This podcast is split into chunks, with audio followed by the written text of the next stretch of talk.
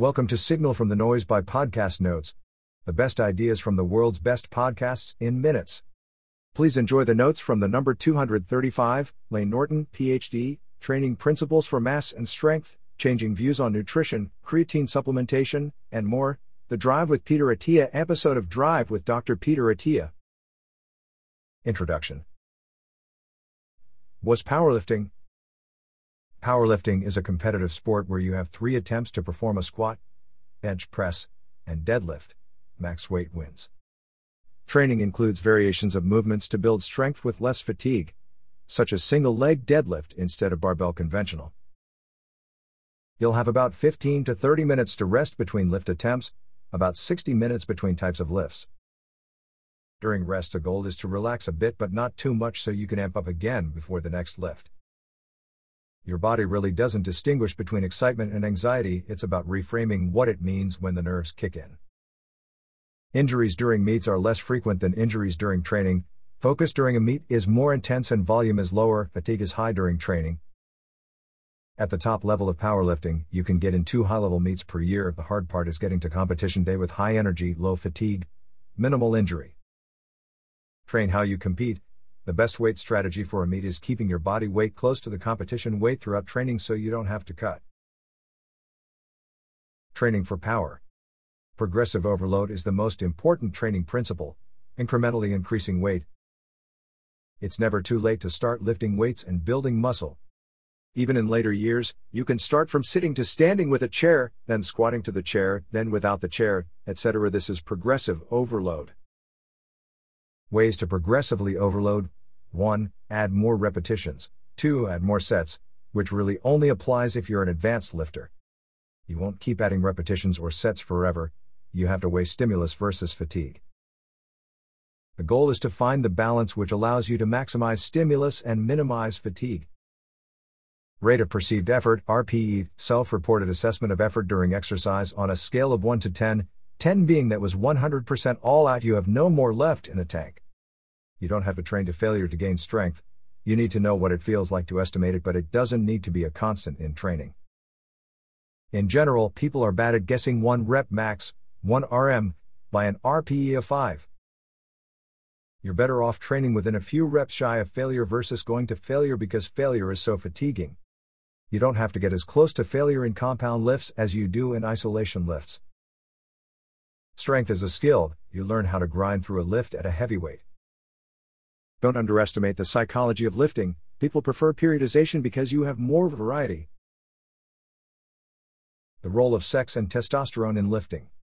Women may be able to tolerate higher training volumes than men.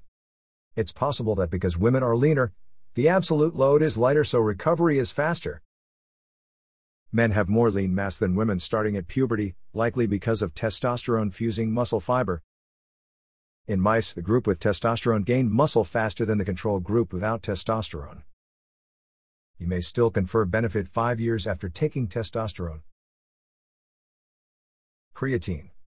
Pros off creatine, 1 to 5 grams slash day, increases lean body mass and strength, and there appear to be cognitive benefits. It's also inexpensive, efficacious, and safe there really isn't a benefit beyond 5 grams slash day. Creatine pulls water into muscle tissue, clears metabolic waste, and recruits fuel. Creatine does not affect androgen levels. When to use, benefits are accumulated so you want to load it to saturate the muscle. Many people will get GI distress at first, incrementally increase if you'd like. Cycling doesn't seem to have any benefit. Time under tension training. Force is the expression of strength, heavy weights will move slower. For hypertrophy, force is less important than just having enough heavy sets. Training time under tension or tempo is beneficial at lighter weights, or if working through pain, but will not necessarily lead to more muscle gain than heavy weights at a regular speed. Slower reps increase metabolic stress as opposed to mechanical tension, you won't get as strong with lighter weights because you will really never go too heavy, but of course, it's better than the couch and a great exercise if it gets you moving consistently. You don't need perfection to improve health and fitness. The most benefit is when you start. Similarly, if a machine makes you feel safer and gets you moving versus dumbbells or barbells, use the machine. Finding experts on social media. It's hard for people to identify a fitness expert nowadays with all the social media influencers. You want people who speak with nuance, are curious, ask questions, etc., and remember, credentials aren't foolproof. Layne suggestion for finding experts find people who say I don't know, find people who are comfortable within their scope, and be cautious if someone speaks in superlatives, for example, 5 hacks for XYZ, tricks for XYZ, etc.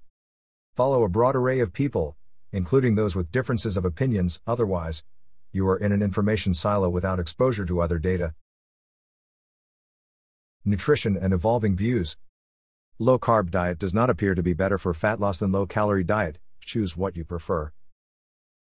Nutrition is very dogmatic but shouldn't be. It's hard to avoid inherent beliefs about nutrition because everyone eats, we draw conclusions about what we put in our body and how our body reacts. Being wrong is a good thing because there's room to improve. Key areas Layne's opinion has changed 1. Importance of LDL cholesterol. It is an independent risk factor and we should mind dietary saturated fat intake. 2. Supplementing with branched chain amino acids will not help post workout recovery more than protein. 3. You can intermittent fast. When combined with resistance training and high protein, you can get plenty strong and big while intermittent fasting. If you're concerned about protein intake while fasting, Focus on loading protein even outside the window but limit carbs and fat. Carnivore diet only eat meat, though some have added honey and fruit. It's basically an elimination diet, of course. You'll lose weight because calorie intake is lower. You can only eat so much meat. Most people are so out of touch with their bodies that elimination diets appear to work because you probably cut out something your body didn't agree with but at the expense of foods that you can tolerate and are nutritious. Replacing food doesn't happen in a vacuum, it's usually in favor of something or at the expense of something. Even higher sugar, lower sugar fruits still have benefits for fiber intake. Popcorn actually has a good amount of fiber and is filling. Fiber has consistently shown, though there aren't many studies, to reduce the risk of cardiovascular disease and cancer.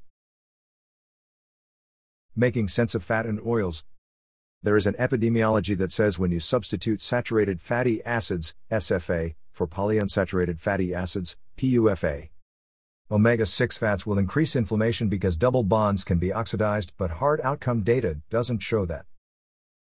The biggest contribution to added calories in the diet is added oils. On a per calorie basis, seed oils are higher calorie. The narrative fits we never ate seed oils in the past and now we have a lot more health problems, but it's hard to single out as the enemy. Quote, fat is what will take something from a 500 calorie dish to a 1,500 calorie dish. Dr. Layne Norton.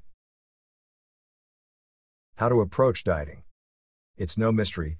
The obesity epidemic is a result of increased caloric intake and reduced physical activity.